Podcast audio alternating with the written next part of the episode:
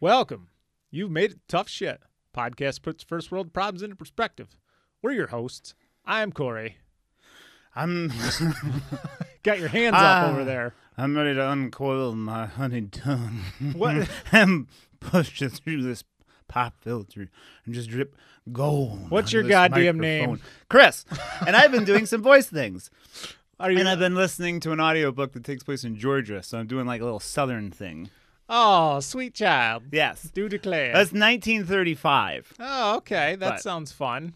And he, So yeah, you've made it tough shit. We're your hosts, Corey and Chris. Uh, check us out at Instagram uh, at Tough Shit the Podcast. You may have noticed it's changed. Uh, it used to be TS Podcast Official. Now it's Tough Shit the Podcast. oh, that's right. Wait, and we're dipping our toes into the pool of the devil. The Book of the Face. Yes. You can find us on Facebook. Please do us a huge favor. We're trying to get that build up. It is at Tough Shit the Podcast. Just look us up and check it out. That being said, you may have noticed there's a few things different going on for our more astute listeners and followers, uh, but we're going to be addressing that all next week. So make sure you're tuned in. We'll uh, we'll surprise you with some magical things and whatnot. I don't even like saying Facebook, but okay. Without getting into it at all, I uh, we're just we're it's a it's a necessary evil. I think is that what I'm trying to say? Yes. Okay, all right. That- that's, all I'm that's gonna true. say. Yeah, Yep. things are happening. Yeah, shaking things up. Oh yeah, the Blanket Fort Studios has an upgrade. Bought some Harbor Freight shipping blankets and a grommet kit and some hooks, and they're hanging off the wall, and it's actually working really well. I'm not I'm not a fan of Harbor Freight. It's cheap. That's the only reason I went there. I think it's because The Uh, the, the PRC hooked me up on this one. a man that I work with loves it so much. And that bothers me. I don't know why. There's times that when somebody else likes something a lot, for some reason, I'm irritated by that. And I, I don't think that's right. I'm not saying it's right. Cause you're Mr. Counterculture, like yeah, against the grain, right? I don't know, not really. I'm wearing a disc golf shirt right now. Manny just got me this. Do you like it? Unplug, it says, and it's got one of those chain net things. It's a fucking basket. Oh, they're called baskets. Yeah. I, you play basketball? No, god damn it. Do you golf basketballs? No, but there is this great show that Manny follows where they say, what is it called? Will it par? Where they just throw things at disc golf baskets to see if it'll make it in, like frozen pizzas, chicken, soccer balls, stuff like that. That's interesting. I've never heard of that. Mm-hmm. Okay. Okay. continue. All right. Yeah. Uh, make sure you're following us on Spotify. You, could leave a rating, or you can follow us on Pandora or Apple or wherever you get podcasts. Just make sure you're following us. That would be huge. And make sure you share the show. That's the best way to help us out. And on that note, that covers all the top All the bullshit. Yeah, all the it's done. bullshit. So yeah, it's done for now. All right. You want to get into this topic? Yes, I definitely Today's do. topic for all the people who read the title while looking for this episode, it is coworkers. I'm just gonna say right up top because I was thinking about it's not gonna make any sense with the things I have to say about Mm-hmm. this without knowing what. Mine's definitely delves deep into uh, workplace shootings. So I've had a lot of workplace shooting stuff on my mind lately. So wherever this goes, intro and so on, it's gonna be tainted with that, and that's why. Okay. Okay. I, I, without giving your story away, a lot of workplace shootings. Okay. All right. So let's see. Stupid pop up. Get out of here. All right. Topics. Coworkers. You know, the stinky guy in the cubicle next to you, or maybe your good friend who's riding shotgun with you uh, on your way to the next job site. Could be anyone, really. Uh, you want the definition? Oh yeah, fucking tell me the definition of a coworker. This is why I do this show is to learn something, and usually I learn it within the first couple minutes. So go right ahead. There's a lot of times you learn during the show. What? All right. What do you think the proper definition is? A co of a Mr. coworker. Smarty All right, Pants. proper des- de- Hi, my name is Chris. I like to read a lot of books. the proper definition. The proper definition of a coworker. You like Yes. really see yeah, how close it. I get? right, let's see. Okay, off the top of my head, I would say a coworker. Definition of coworker is someone so horrible that you have to be paid to be near them. That's wrong. Okay, never mind. Uh huh. Uh, it is a person with whom one works, typically someone in a similar role or at a similar level within an organization. That is a coworker. okay, that's what I thought. Okay. I know some of us have first world complaints involving coworkers. We used to be coworkers. Well, technically, we kind of are now. Like if we, I Yeah, was we- about- yeah, we still are Oh, I was thinking about that Yeah. ear- earlier because if we ever made money off of this, we technically would be coworkers. We do. It's just very limited So we're coworkers. in one way, shape, or form. Yeah. So I have spent no small amount of time. I actually wrote out. So when I do, so like if I did a workplace shooting, it would just be right now. don't. It would just be you and I. So Yeah. unless I killed myself afterward, I'd just be killing you. And like, so there's a possibility. so this that- is your first world complaint. Your your first world your, is a shooting, a workplace shooting. No, I've got some other ones. Oh, okay. I got a list of Gonna- horrible coworkers. Oh, But I'm just saying, okay. like, I could shoot you. Uh, could you? Yes, I could. Actually, fuck that. No. Okay, let's say I You don't Can- have the guts, you pussy. Yeah, but the thing is, that's that's the so beyond the death being the problem with workplace shootings, I feel like there's no creativity. It's usually It's just with a yeah. gun. You know what I mean? Yeah. Like if I was going to do it, like I would. I don't know. I'm a fantasy guy, so like I'd use a sword. axe, Yeah. an know axe, and All ma- right. I'll tell you what. So next time you come in here and you're distraught with with your axe ready to kill me, I'll be sure to shoot you. Yeah, but I'll have magic too. Uh, that's not real, but well, okay. it is. But stop it! This is my shooting, not a shooting. I'm killing you. But right, I no would- one's shooting anyone. First world complaints. some, some coworkers can be rude or nosy. They can clog the shitter weekly and blame it on someone else. Uh, they might cook fish in the break room microwave or backstab you for a better position.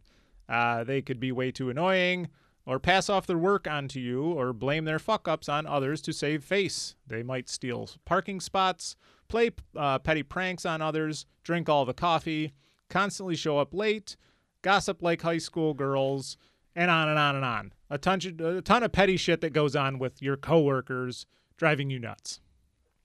Correct. Yeah. yes. All Are right. you done? Do you have a real personal story?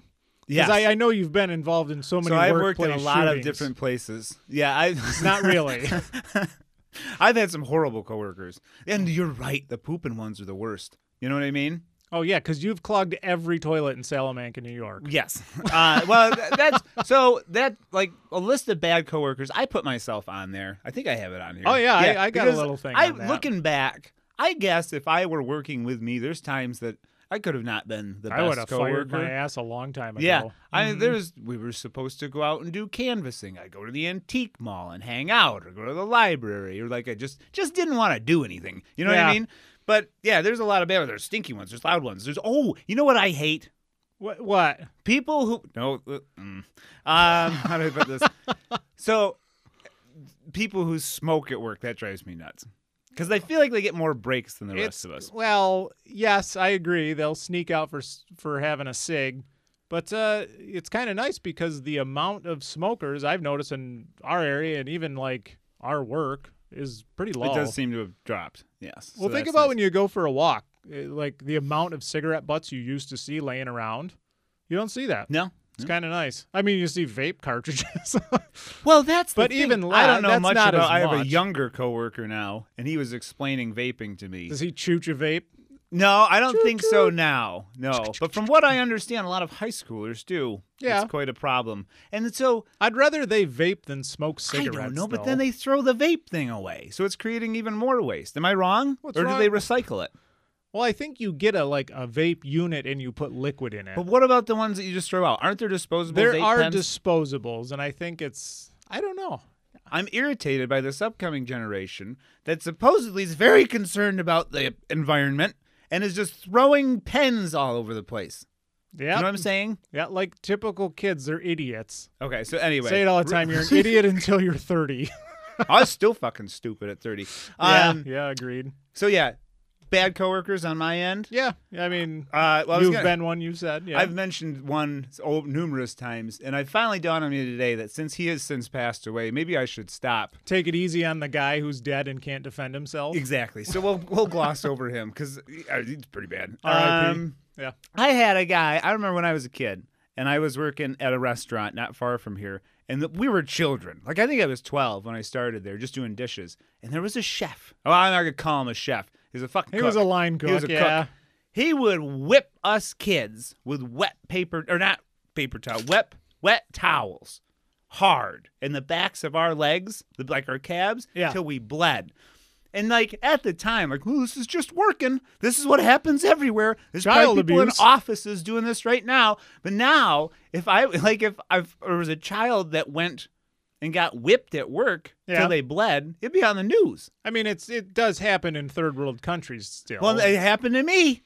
yeah, it would be on the news now. And I got one other one. I got one other one. This guy, his okay. I won't say his name. I'll say it was the same name as me, but he sucked.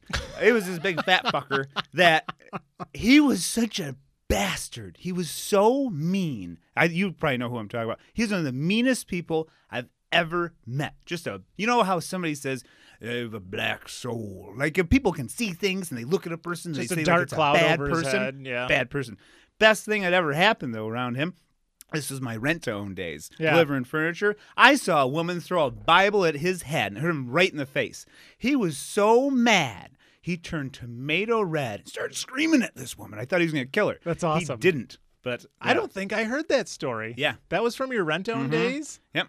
Oh wow, Those are probably the worst ones. you need to write a book just on those years. yeah, I know. I try to not I- think about it. You well, keep think fucking about it. You- dredging it up for me. Oh, it's great. Like you got to watch a factory burn down. Oh, that's right. I've Yeah. seen a factory burn down. I've seen a Pizza Hut burn down. Um, Did you see the subway burn down? no, that's what I was talking about. The Subway. Yeah. I was across the street at the liquor store. Why do I keep doing that Southern thing? Sorry.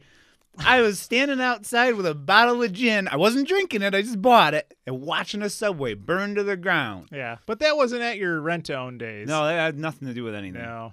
So no, that's all I got. I think. Okay, that's pretty good. Thanks. Uh, all right. So personal stories. Uh, like I said, I know I've been a shit coworker in the past, especially when I was a teenager. Uh, I was always late, and once I recalled. all right, you might you'll know what I'm talking about. I recall showing up at a coworker's house at 6 a.m. to pick him up. To, we had to go to a job site and be there at the same time, and he was still shit faced from the night before.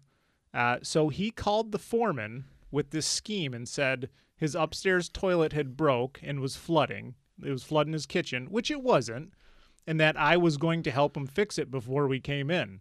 When in reality, uh, he just went back upstairs and went to bed, and I just chilled on his couch watching TV for like two hours. And he finally got up and we left. Were you ever found out? Where I was, I found out yeah, out. were you found out? Did they find out you were lying? once we got to work, the foreman was he pretty much knew the dude and me like, yeah, you guys are full of shit. You're just fucking being losers. But he didn't come right out. He's like, oh, did you get your toilet fixed or whatever? Um, but also it, it's it's kind of funny because we like we were both shitty coworkers when you stop and look at it. And looking back, that dude was a terrible influence on me growing up.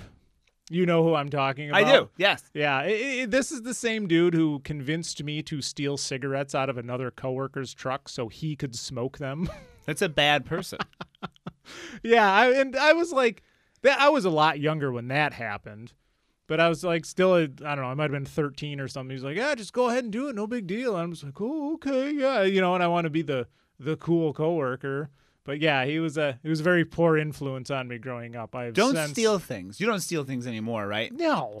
Fuck what I 38. Gonna be 39 soon. No, I don't need to steal shit. I've never stolen anything. I just I don't know the whole You idea. never me, stole I don't think I anything? thinking back because we had some friends who did some shoplifting. One in particular who I remember bought or he stole a whole Oh, pile you of got him busted. You're Well, supposed to be lookout. No, well, so I remember what? No, this is a different one. One of them, they stole a whole bunch of. Um, I won't say who. I know they stole a whole bunch of phone cards. Remember phone cards? yeah, yeah, yeah. Yeah, we're. Oh, I don't have to worry about it because there's only people 35 to 40 that are listening to the show, plus our parents. So yeah, phone cards. He'd steal a whole bunch of them, but then you got to activate them at the register, so it doesn't matter. It was useless. Yeah. Yeah, it was a it was a risk. If you looked at the like the risk, it just wasn't worth the risk. You know what I'm saying? Yeah, so you are a bad coworker in crime. Yes. yeah. All right. So we got that out of our systems. If you get the gist of it, I hope you get the gist of it at this point. Coworkers. Some are great, some are bad. Um, but we're gonna get into Nobody's worse than ones we're gonna talk about today. I bet, except for me. I don't know. Mine's pretty fucked up. Oh, that's what I just thought of. Real quick, and then we'll get into it. Okay. If I were to do workplace shoot you, I'd have to do. I'd make more sense to do it with a bow, because we both shoot bow. we do. know? That would be kind of fun. Yep. I'm guessing you would miss. I don't know. If I got close enough, I could hit you. Uh, yeah. Okay. Let's let's not ahead. shoot each other at work Okay. or at all. God. Uh, it it's I I have an idea of what your story is when you told me what to avoid. Oh yeah, it's pretty. Uh, yeah. pretty Yes. obvious. Yes. All right. So I get to go first because last week you or whatever last month you went first and had your 40 minute long story. Not today. Nope. No. Nice. Uh, what, what did I say? Uh, quality over quantity. All right. So let's get into my story, which I didn't title. I, I didn't think of a good title in time. So I'm I'm actually with you because I titled mine and it gave it away. So then it Yeah. made useless my stupid introduction. Okay. so Anyway, I, I, I took a different angle at my intro, but let's get into it. All right. So here we go. Here's my story. Kristen Wells was doing just fine with life back in 1986. Known to her friends and family as Chris, she lived in the scenic city of Missoula, Montana with her husband, Doug Wells. Kristen wasn't afraid to get things done, and she wasn't afraid of working hard at her job. After a few years of grinding away, she had worked her way up the ladder at her job and went on to become the head manager of the local Conlin's Furniture Warehouse in Missoula. Kristen was a good manager, and her coworkers seemed to like her because she did a good job running the show at the furniture store. But with any management job, there's always the hard tasks that go along with it, like the squashing of petty company infights between employees, the tardy workers, the jerk off who keeps cooking fish in the break room microwave, or the coworkers with bad attitudes. I fucking love real quick. I love doing that. I work with someone. I'm not using names right now. There's nothing this person hates more than the smell of hot fish. So if I have tuna sandwiches or salmon, I Uh-huh. will microwave it and leave the door shut to the office because it irritates him to no end. That's which just- makes me a bad yeah, coworker. I was gonna say you were just really being shitty right there. Yeah. Guess what? I'm gonna keep doing it. Oh, does he listen to this show? Fuck no. I don't think so. I think his wife might. Huh? Yeah. No, you're thinking of somebody else. Oh, okay. Yeah. Oh, all right, all right. all This right. is an older person that I do this to. Okay, okay. All right, so the list really does go on with, you know, shitty things they can do. Uh, but there was one employee that Chris had to deal with on occasion. He was one of the warehouse workers who went by the name of Wayne. Wayne was a little odd. He would run hot and cold, maybe have a few outbursts here and there. Uh, he had a few minor complaints from customers and staff about some off color comments he had made to them. Uh, but at the end of the day, he was a hard worker and did what was asked of him. So he was able to keep his job. Now, had Chris known who this Wayne character really was, she would have brought him into her office for a meeting and promptly gotten a revolver to blow his brains out right there on the spot. Because this pile of shit coworker was none other than the notorious serial killer Wayne Nance, also known as the Missoula Mauler.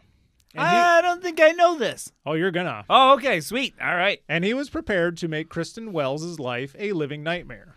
More on that later. Very good. Okay. Okay. Wayne Nance was born in 1955, and like most people who uh, grow up to do fucked up shit, had a not so pleasant upbringing. His family lived in a mobile home park just outside of Missoula and had very little money. His father was an over the road trucker with a checkered past, and his mom was a waitress who took up multiple shifts at a local restaurant. This left Wayne to grow up in a lonely, shitty situation. You have the ex criminal truck driver dad who's always gone, the mom who's always at work, and you are piss poor living in a mobile home. Every kid's dream, right? Mm-hmm. Yeah. That was your dream. I remember seeing your dream board. You had that drawn. That was kind of strange. A trailer? Yeah. I Oh, I, still- I think it's more of a camper. Oh, that's it. All right. Like many psychopaths, he was smart, athletic, did well in school, and was very charismatic. But it didn't take long for Wayne to get an attitude. He was also known for his short temper and his malicious attitudes toward women. Uh, but some of those things can be subtle enough to just place him in the quote unquote misguided youth category. However, what wasn't subtle about teenage Wayne Nance uh, was his boasting about killing kittens, uh, talking about his obsession with the occult, showing off his knife collections, uh, burning a pentagram on himself with a hot coat hanger, and bragging about how he was going to kill someone before he graduated high school. Those would be obvious red flags, but kids in the 70s were just built differently, I guess. I guess they're always wrecking cars. I remember that. Like they didn't wear seatbelts and they wreck cars all oh, the driving time. Driving drunk all the time. Yes. Yeah. Yeah, It was wild. uh, we really missed out. yeah, right? We would be fucking dead. What are you talking about? Actually, the pentagram thing's kind of cool. I mean, I oh, guess yeah, that's but, cool. like the kittens, though, that's a lot of red flags. yeah. Knives, Yeah, he was pretty fucked up. Um, yeah, he was he was real athletic too, like wrestling team, all the other things like that. So he was aggressive. All right. So during his senior year of high school, Wayne Nance would go on to live up to one of his promises. Having befriended his neighbors, the Pounds family, Wayne crafted a plan one afternoon when he knew that the only member who would be getting home alone was his friend's mother, Donna Pounds. Wayne snuck over to their house in broad daylight before Donna got home and put his plan into action. He crept in and retrieved the husband's 22 caliber handgun from a nightstand in the couple's main bedroom, where Wayne Nance then waited for Mrs. Pounds to enter. Not wanting to get into too much detail, Wayne Nance went on to bind down his friend's mother, rape her, shoot her in the head five times, and desecrate her body. Jesus fucking Christ. Dark. Hmm. Yeah. I, I took a much lighter approach to mine today. Well, I could, like I said, I'm not getting Ooh, into okay. detail because right. it was fucked. okay. Like right. it, it was gnarly. For it. Yeah. So after committing one of his first horrendous crimes ever, he fucking got away with it. Though he was spotted in the area by multiple neighbors and questioned by police, Wayne was no dummy. How, how old was he at the time? I believe he was 18 or 19. Okay. He was senior year of high school. Hadn't even graduated fucking high school yet. Okay. Yeah. All right. So he had alibis in place and used latex gloves during the murder. That walking pile of human shit got away with it. And that's not the worst part. He would go on to get away with a slew of other rapes and murders until his final day on this planet. Right after graduating high school, Wayne Nance joined the U.S. Navy and got to travel the world, most likely raping and killing women along the way. From 1974 until he was booted for misconduct in 1977, there is a strong possibility that he committed more crimes, but unfortunately, none have been proven yet. Upon returning to the Missoula area after washing out of the Navy, Wayne Nance was now in his 20s and just kind of coasting through life. He had a few odd jobs here and there and was still known for being a bit of a scummy nutcase who had an eye for underage drifter girlfriends. In the early 80s, he had taken a job as a bouncer at a local tavern, which gave him the opportunity to feed his desires to get violent with people and the ability to stalk his next victims. But Wayne Nance wasn't the only thing to show back up in Missoula around this time. Something else was starting to show up bodies. From 1979 to 1985, several decomposing bodies of young women had been popping up in the region, most having 32 caliber holes in their skulls.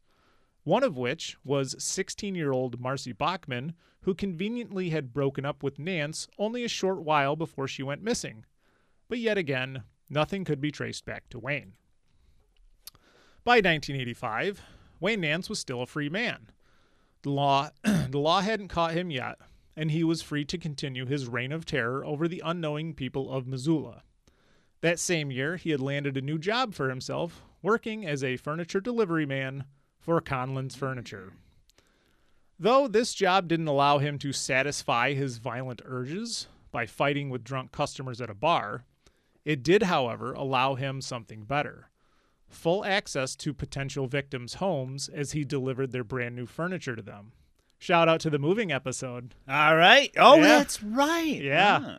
Same thing, like fucking who you letting in your house? My story has something to do with people who shouldn't be in your house, too. okay. All right. and Wayne Nance wasted no time exploiting this new access. Uh, th- this new access he had into people's lives. In December of 1985, Wayne Nance had delivered a new piece of furniture to the home of Michael and Teresa Shook and quickly marked them for death.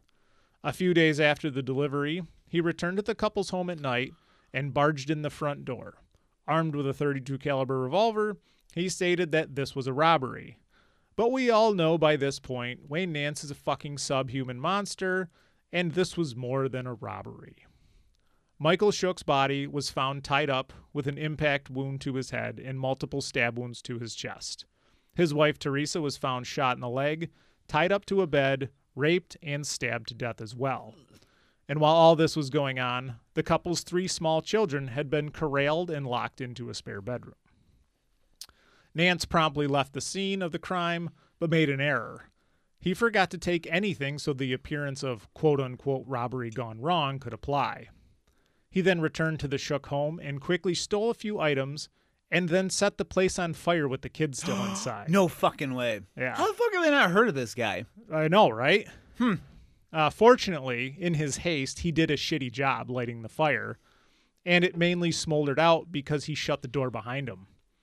So neighbors uh, who saw the smoke arrived in time to get the children out Oh, safely. good. Okay. So that was you know, something good out of it, sort of. Um, but by that time, Wayne Nance was long gone and free to kill again. Now we come back to Kristen Wells and her dealings with coworker Wayne Nance. By the fall of 1986, Wayne Nance had become obsessed with Chris Wells. He would sneak pictures of her at work, make sexual comments, follow her while she jogged, and stalked her at home, all without her knowing. Now, Kristen had to have some conversations with Wayne about his attitude at work, but nothing had gotten far enough to have him fired.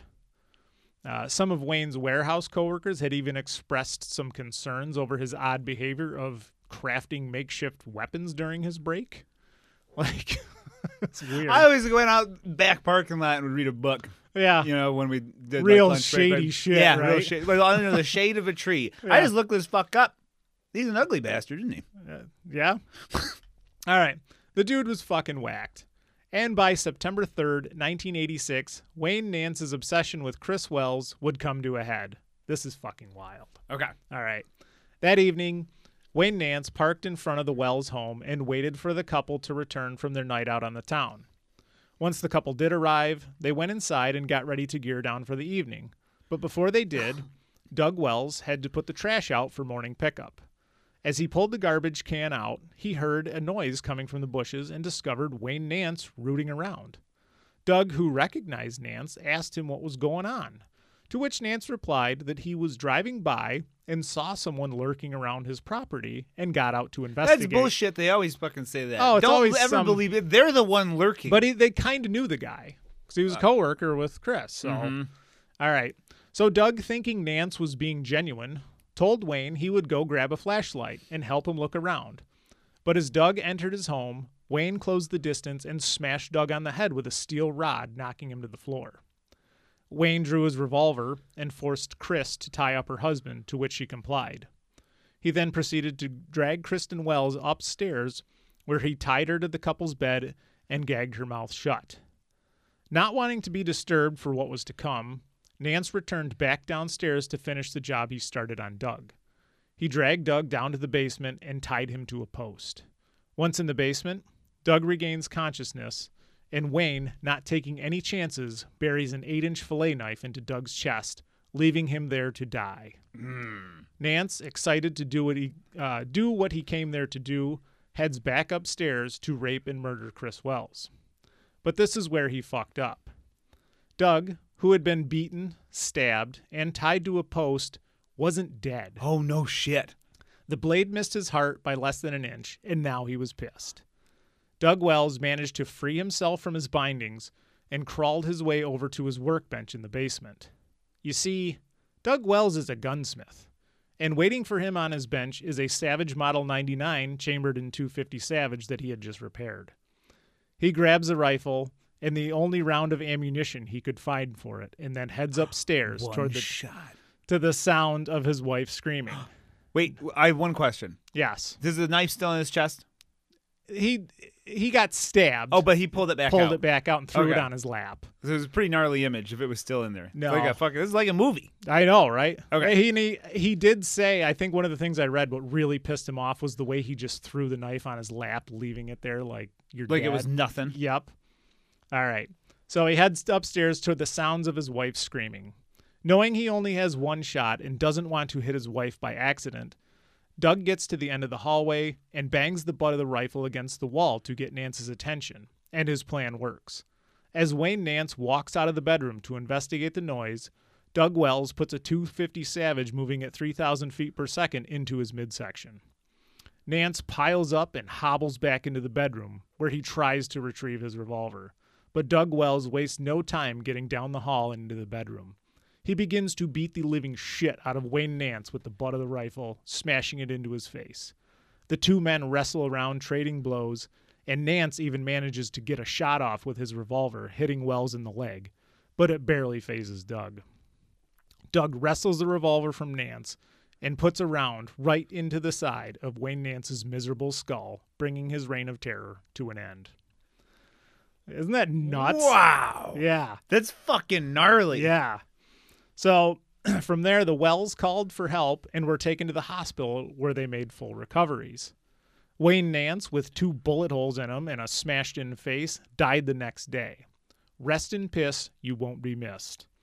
Noticing the similarities of the invasion at the Wells home, authorities were soon able to piece together all the crimes that Wayne Nance had committed.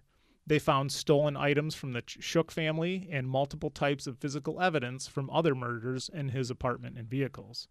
And as recently as 2021, DNA evidence has placed him as the killer in other murders in Missoula. To date, uh, he has for certain killed six people, but the number is most likely greater. So, next time your coworker is being a bit of a jackoff and playing a lame prank on you, just be glad they aren't trying to rape and murder you. The end. Very good. Isn't that nuts? That's disturbing. it is. You know, I'm glad he fucking killed him though. It seems like a lot of stuff like if it were a movie, or a lot of them, especially like true crime TV shows and shit like that. Mm-hmm. Yeah. You know, they're like they're beating him. He's won, and they're just Yeah. like, stop it, you don't kill him. Uh-huh. I'm glad he killed him. That's awesome. uh huh. wow, that's wild. No, I've never heard of that. No, it's it's it's awesome the shit that you can stumble across looking for. You know, when we get looking into our stories, you'll find something that's just like, how the fuck have I never heard of? No, I never heard of that, and I'm glad that you did because actually, like my first thought was, um, could have done Ted like serial could have done uh, Ted Bundy. Was it the stranger beside me? That Ann Rule, the true crime writer, Oh, I she almost- worked with him. I know. I almost did that. because that was like the first thing that came to mind. No, Yeah. I've never heard of Wayne Nance. That's Yeah. yeah. Uh, yeah, that's that's.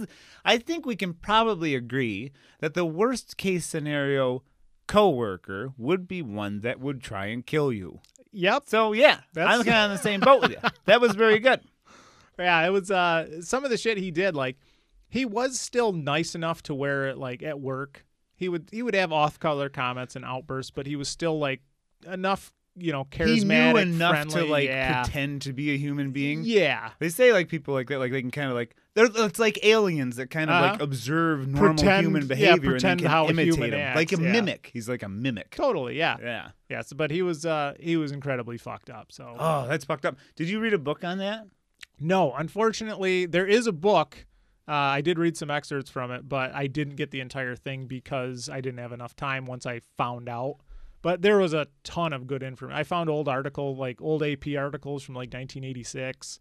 Um, there's a ton of stuff, ton of information, and some of the stuff I came across like I don't want to say it was contra- contradictory, but like there was some details that were off here and there, but most of them were within this like within the realm of you know what I said. Okay. So, but no, it was a pretty wild story. I would like to read the book. Um, but yeah, so that's my story, and I am glad you enjoyed it. I did very much. That was Yeah. very disturbing. Thank you. Yeah. So, what terrible, disturbing thing do you have to tell me about? Um, so I don't have a title for it because I titled it and then like it kind of gave it away. But uh, obviously it has something to do with workplace shootings. It just had to be death. You know what I mean? Mhm. It had to be. So I was I thinking about something. So, your workplace shooting thing. yeah. If you're in the army as your job, is that, Is a workplace, shooting? I don't know. Like you're constantly in workplace shootings. Huh. I never really thought about it. Yeah. See, that's one of those gray areas. Well, Yeah. hmm. Yeah. We'll talk about it after. Okay. Yeah, so I got no title. Let's come. I'll see if I can come up with something right off the top of my head. All right, Ready? let's go. Ah, hang on. Wait. You gotta. Uh, let's just uh, first. Uh, and the walls will run red with blood, or something like that. Uh, that's okay. That's not that good. The one I had was way better. But anyway, let's just get into it, okay? um, What? I was I was just thinking about something like I have an idea about your story involving let me guess postal. Okay, All right, so here we go. something about a letter. Um, All right, get into it. Okay. And I want to say this right now. This is one of the shortest stories I've ever wrote, and it is to the point. I did a very good job today. I need appreciate an that. attaboy and a pat on the back when we're yes. done. All right, so here we go. The year is 1970, a time of social upheaval, civic unrest, unpopular wars, and misplaced blame. It had been more than a decade since the Civil Rights Act of 1957, but racial inequality still ran rampant across the U.S. Sure, this ain't 2023. and, and tensions still exploded in white hot bursts of violence with alarming regularity. Thanks to Charlie Manson the year prior, the fall of the hippie had finally begun. Great swaths of the stinky bastards had come to grips with the reality that, in order to survive, they not only have to take jobs, but showers as well. So it wasn't all bad. But by no means was the nightly news lighting up living rooms with a glow of rainbows and sunshine either. Things Yeah, were man. rough. Things were rough. And for a particular bunch of folks, they're about to get a lot worse. If this were an episode of Family Feud, I think we could all agree on one group of men and women making it up on the board who'd repeatedly gotten the shaft throughout the 50s, 60s, and 70s. Heroes, some might say. Patriots, say others. Up each morning before even a rumor of dawn.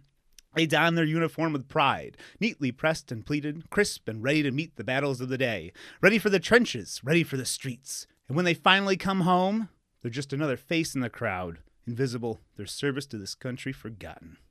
And not by not only by civilians, but by their own rank and file as well. Infighting, posturing, petty politics, driving a wedge deeper and deeper between these tired souls until eventually, inevitably, resistance gives way and just snaps. And what choice is left for them? None.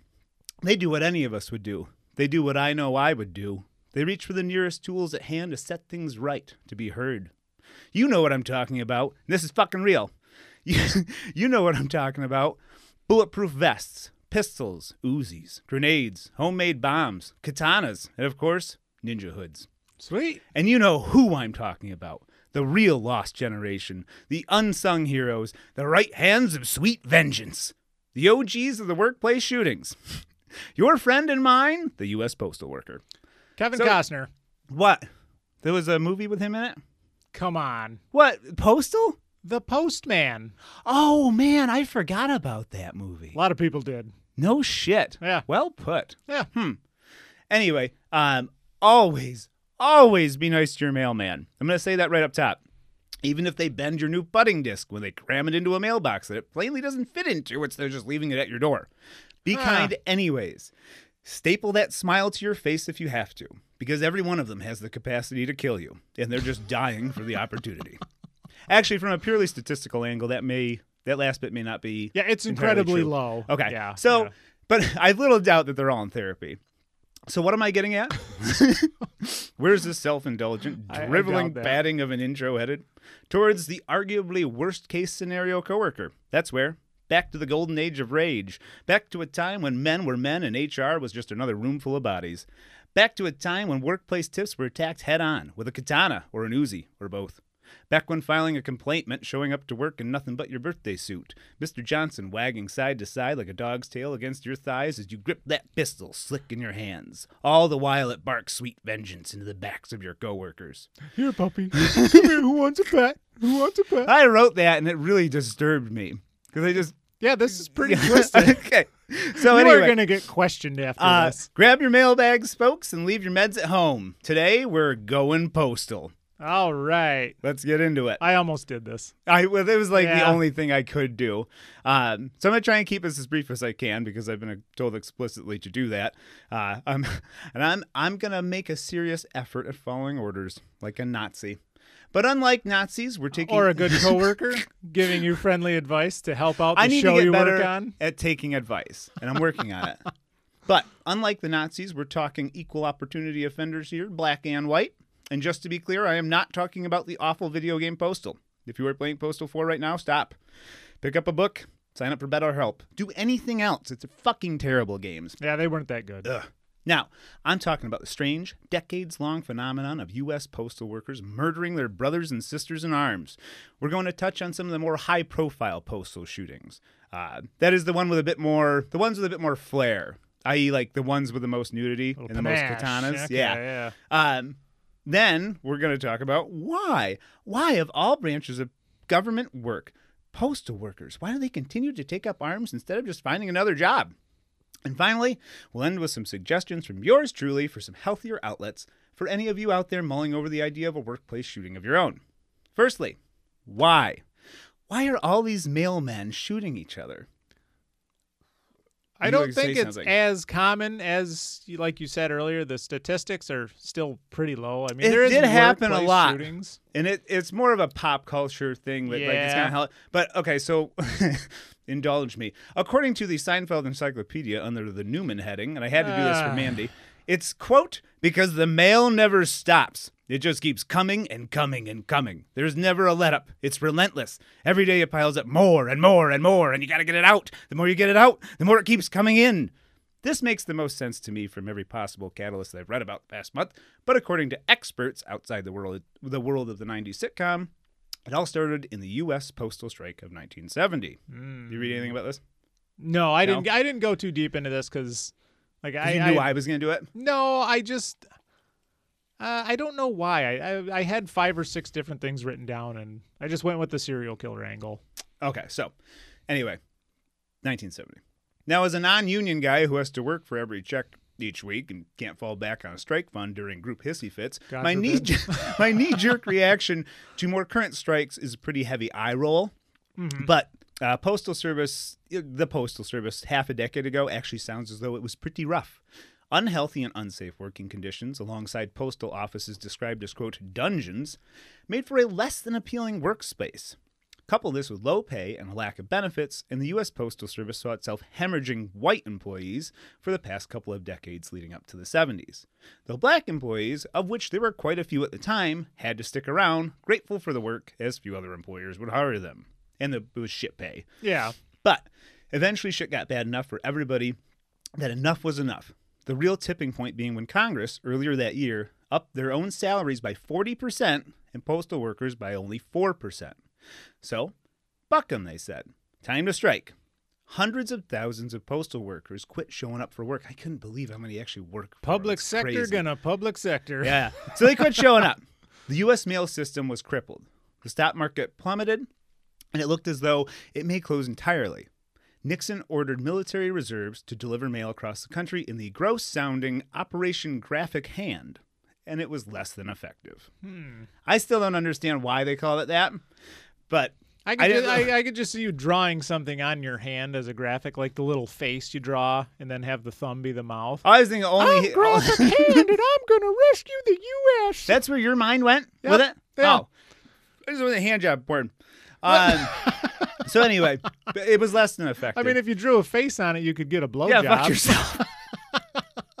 um, eventually, the strike was resolved and concessions were made, though nothing as significant as you may imagine. Wage negotiations for the major unions and the like. Uh, though the right to strike was taken away, ironically. But things were better. They were looking up until that August, anyways, when the bodies started piling up. in New York City. Huh? No, that's all over the place. Oh, we'll okay. get into it. All right. All right, kids, get your crazy straws out. We got a lot of blood to get through here. Only about a thousand words left to do it.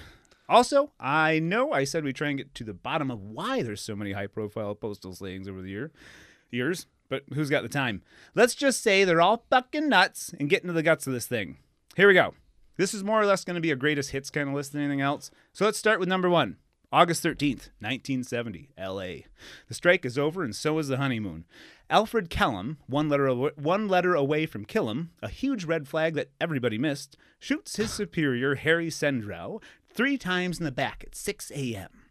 After Mr. Sendrow sent Mr. Kellum home the night before for being drunk at work. So Harry kind of had it coming. I guess you could say he clocked in early. Huh? Oh, that's a uh, that's better than my joke. Yeah. I said Harry kind of had it coming because you don't, you don't send a U.S. postal worker home for being drunk, Harry. do I get so do I get sent home from work for doing trucker speed? No. do you want to get shit done or not? Officers found Kellum about five hours later, two and a half miles from his home, unconscious in his car, which, if it weren't for the slaying, would have aroused no suspicion, as this is widely known as simply the mailman's lunch. All right, next up. Having a five hour nap. um, so yeah, next up, Edmond, Oklahoma, 1986. This one's a doozy. And yes, I know that I'm like super skipping ahead here about 16 years, and that I'm glossing over Mr. Potato Head himself, David Berkowitz, entirely. We just don't have enough time to dig into the mail. dig Real, in, real quick, that was uh, son of Sam, correct? Yes. Yes. Yeah, we Who he just happened to be a postal worker. Yeah, but we don't have time to dig into like his mailbag of Yeah. yeah, the dumbest looking postal worker to ever do life in Mm-hmm. prison. Uh, so yeah, Edmond, Co- Edmond, Oklahoma. Postman Patrick Sherrill. God, I wish I could have wrote more about this guy. But anyway, Postman Patrick Sherrill walks into his branch with two M1911 pistols, shoots two people immediately to get everyone else's attention, and then proceeds to stalk the office, murdering, murdering an additional 12 and wounding six. He shot his coworkers point blank, under desks, and sometimes over and over, even after they'd plainly expired. At the end of the day, 14 innocent people were dead, six were wounded, and Crazy Pat, as the neighborhood kids who chased this loser for sport called him, shot himself in the forehead like a fucking coward. And an especially stupid one, I might add.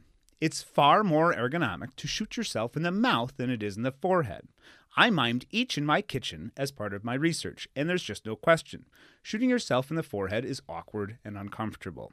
Try it. No, I'm not gonna shoot myself. I'll show the you. No, you don't. No, you use your hand. I'll show you Okay, afterward what I mean. right. But I don't know. You read all those horror stories about like the uh, the Nazis who tried to shoot themselves before Nuremberg, and they ended up They blew just half like their face blew off. their eyeballs out Right. and fucking missed. Which yeah. they deserved it. Yeah, But it's awkward, is what I'm saying. To turn it all the way. yeah. I don't know much about guns. Also, okay, anyway. so, as we've mentioned here on the show in the past, if you're really going to, like, if you're set on shooting yourself in the head, don't play God and bring innocent people along for the ride on your crazy train. Just Go- get help. Go get some help. Yeah. And if you can't get help, put a tarp down first. Just be courteous. So, this Wow. was the big one. this was the big one. Terrible advice from Chris today. It was after, okay, Don't shoot yourself. Don't shoot yourself. It was after the stalker peeking, peeping Tom buck bag Pat had his very red temper tantrum that the term "going postal" entered the public lexicon. That's what did it. That that was that moment. shooting? Yep. Yeah. Um, but it wasn't like you could have done like an entire story on him. Oh, there's a couple of them. Okay. But it wasn't the last time that USPS office would get stickier than an. it wasn't the last time that sorry. Uh, that a USPS office would get stickier than Operation Graphic Hand. There was more blood to Yeah, come. welcome to Graphic Hand. I'm gonna rescue the U.S. Postal Service with my graphic hand. if you had just gone and given him a hand job, he probably would have been fine. I got a little face drawn on my hand. I'm gonna suck your dick. oh God, uh, where the hell was I? anyway, on August 10th, so we're jumping ahead again here. Uh, 1989, postal worker John Merlin Taylor, in spite of a kick-ass name, murdered his wife and then went to work at the Orange Glen Post Office in Escondido, California, with a 22 pistol, 22 caliber pistol. Sorry, I'm trying to do my gun thing here. Okay. and 100 rounds of ammunition, and proceeded to shoot to death two of his coworkers and then turn the gun on himself like a fucking asshole. According to his surviving coworkers, John was a pleasant guy and a more than competent mail carrier, which I take to mean that he kept his naps at under two a day. He was said to enjoy mowing his lawn and drinking beer, which is horrifying, as this means that it could be very likely I may turn out to be a mass murderer. No one would be surprised in the least. No, I wouldn't. I thought about longer than I need to. Well, yeah. I don't know. You got too much estrogen flowing through you. I don't like liquids on me except for water. Okay. So, What's that? All right. Whatever. uh, but pleasant or not, he's on this list deep because deep down he was a piece of shit. Okay, just a couple more. All right, this next one's pretty fucking wild. But after this, we're going to need to pick things up if we have any hope of getting my advice column at the end here. 'Kay. Uh, on October 9th, 1991, former postal worker John. John hmm. Uh, who, Jo- who, uh, Jo- I did all this voice training stuff yesterday and I fucked fucked it all up. Yeah. Is he from Georgia? Don't say that. It's racist. He's black. I didn't know that, and you didn't have to tell me that. so you made it Actually, it has something to do with this. But anyway, uh, yeah, on October 9th, 1991, former postal worker Joseph M. Harris kill billed his way into the Workplace Vengeance Hall of Fame with a fucking katana. Yellow Eight- suit? Huh? No, I would just Okay. wait, wait. Uh, 18 months after being let go for refusing to take a quote fitness of duty exam, which I'm sure has a super high bar that only a mailman could ever hope to reach, Mr. Harris came back for blood. First, he went to the home of his former supervisor and carved her apart with a goddamn katana. That's Then fucked. I know. Then he went into her basement and shot her boyfriend in the head. Then he went to his former post in Ridgewood, New Jersey, and murdered two of his ex coworkers before getting into an hours long standoff with police that eventually ended with his arrest. Now, what makes this especially noteworthy to me is the imagery. Mr. Harris was a black man. I don't know why I just assumed all these crazy fuckers were white, but I did. And not only a black man, but one clad in black clothes, a bulletproof vest lined with hand grenades and homemade bombs, a ninja hood, 22 a 22 caliber machine pistol, and an Uzi. Oh, and don't forget at this point, a blood-stained katana. Making this man the most Wu-Tang motherfucker on this list. I am not condoning murder, but if but if a win- but if a winner here were to be declared for fashion alone, Mr. Harris would be bravo bound faster than a ninja sword can open an artery. There's just so much more to that one though. It's fucking nuts. Like the Murderpedia page on him is just insane. that Like, sounds wild. it's fucking crazy. But anyway, uh, he's oh yeah, like he was born in prison. There was his prison time, his myriad mental illnesses everybody knew about, but they kept him on anyway. It's just, it's just what. Oh, and that the, the He was the red flags. yeah, he claimed that it was his ninja spirit that prompted him to do this. That was the the 80s, right? this is eighty nine. Yeah, Yep. remember like the end of the 80s how big ninjas were? fuck yeah, 80s into the 90s? Mhm. Yeah. You had all the turtles, you had three ninjas. You had Those are much healthier outlets. Yeah, just should You know have watched those things. But yeah, ninja stuff was huge then. But okay, let's just I just got a handful more. Um so yeah, 30 Oh yeah, 30 go 30 years ago next week on my birthday. Uh, May 6th, there were two completely separate shootings on the same day, racking up a body count of three people and one dog. I will not utter this man's name, as I will waste no attention on this inhuman slime that killed a dog. Oh, and he killed his mother, too. Yeah, yeah. Most people like this don't deserve mentioning because they are subhuman pieces I know, of but garbage. that dog thing just fucking killed me. Oh, Jesus. Yeah. Anyway, then there's Jennifer San Marco, who bridged the workplace gender gap in 2006 when she fatally shot six postal workers at a processing facility in Goleta, California. She then turned the handgun on herself, proving that in spite of the rigors of childbirth, some of the fairer sex can be just as cowardly as men. And finally, after Grant Gallagher repeatedly ran over his supervisor with his car later in 2006 in Baker City, Oregon, an 11 year dry spell was ended by postal worker Deshaun Stewart. I might be pronouncing it wrong. Deshaun Stewart in 2017 when he showed up at his Dublin, Ohio post office completely naked and shot his supervisor dead. He then walked, still naked, to the apartment complex of the Dublin postmaster and threw her to the ground so hard that she was killed from the impact. that, that seems normal, right? Yeah. Fuck, That's man. fucking insane. Oh, how fucking hard you gotta throw somebody on the ground? I don't know. Was she a small person? Was I'm not she a sure. big person? it was Like- but her. She hit her head that hard. well, yeah. So, Wow. all right, that's it. I'm not- Murdered, murdered by like slammed to death by a naked man. I mean, that's your dream. like I said, like the But- imagery of it. Like, what was that? Okay, here, let me finish this so I'll get into it. That's it. I'm not talking about any more of them. More than 60 people have been killed by postal workers. They're practically another branch of the military. But I know it's not just male men and male women that can go postal. It can happen anywhere. Mm-hmm. So, in conclusion, uh, I've got a list of healthier alternatives to workplace shootings if any of you out there are looking to relieve yourselves of irksome coworkers but aren't keen on jail time or the business end of a pistol in your mouth. And if you want any suggestions for healthier alternatives, just join in whenever you want. If you have any ideas. I, I think if you're feeling down and your coworkers are wearing you down, I would strongly suggest looking for new work if you can find it. That's see. I got that one on here. Yeah. That's a big help. Um, maybe go talk to a therapist. Yeah, I got that one on and here I would too. like to think too, if you are a postal worker, you have pretty good health benefits, if I'm not mistaken.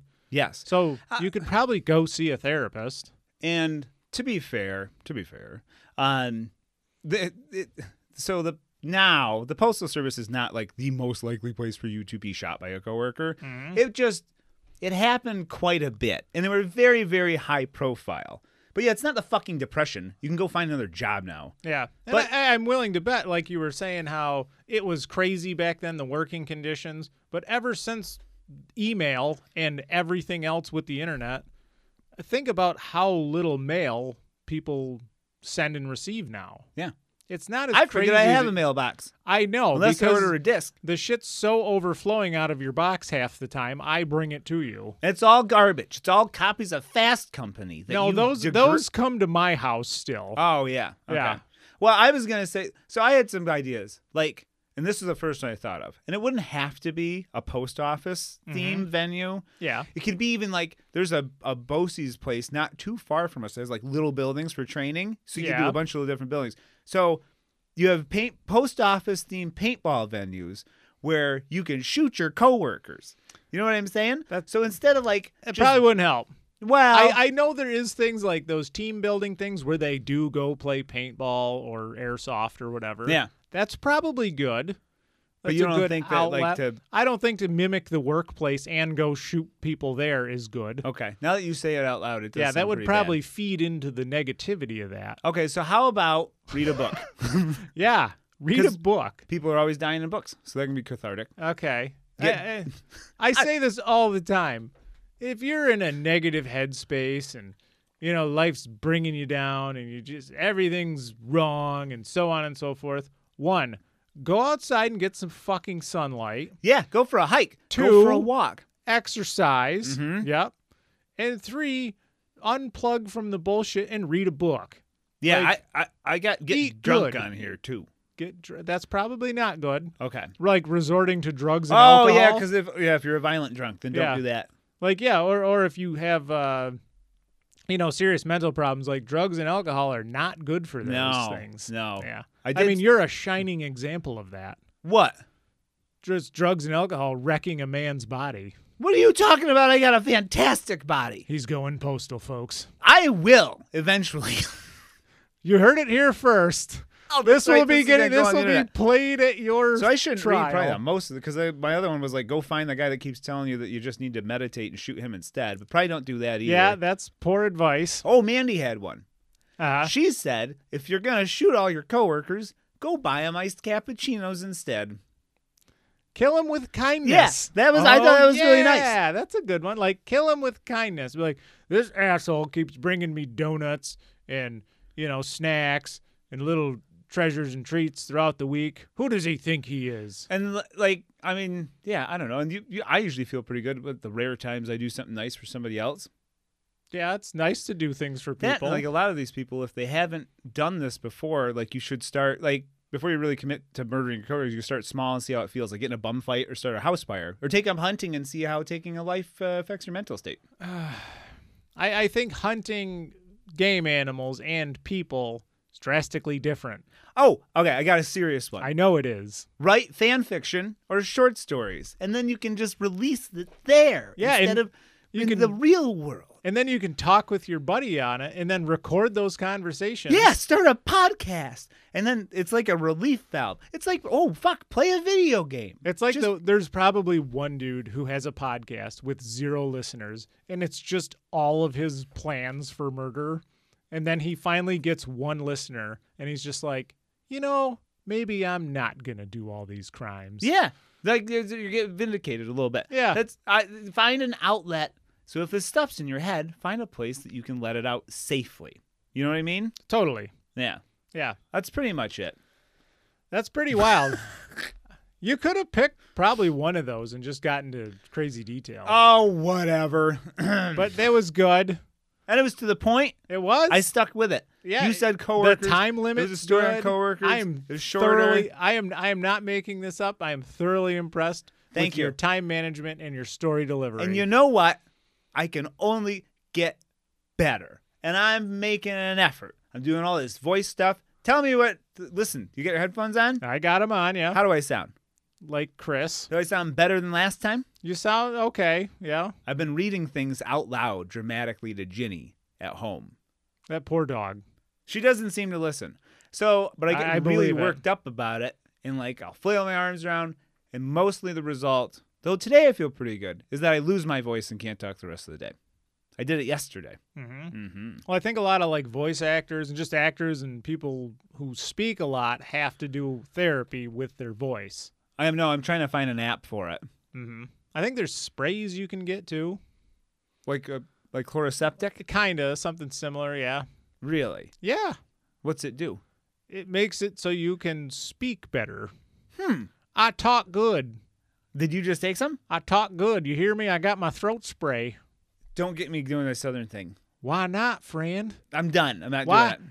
Lord, lordy, lordy, look at this little boy over here having a good old grand time at his podcast with his neighbor friend. That's the. It's irritating. Why That- that- am that- I like Southern hillbilly, or am I just like I don't know Southern accents? I'm Well, sorry. I'm, this so the guy I'm listening to right now does it very well, and he's some touchy subjects because he can Mm-hmm. do black, he can do white, he can do young, he can do old, and Mm-hmm. it doesn't sound, you know, obnoxious like when I do it.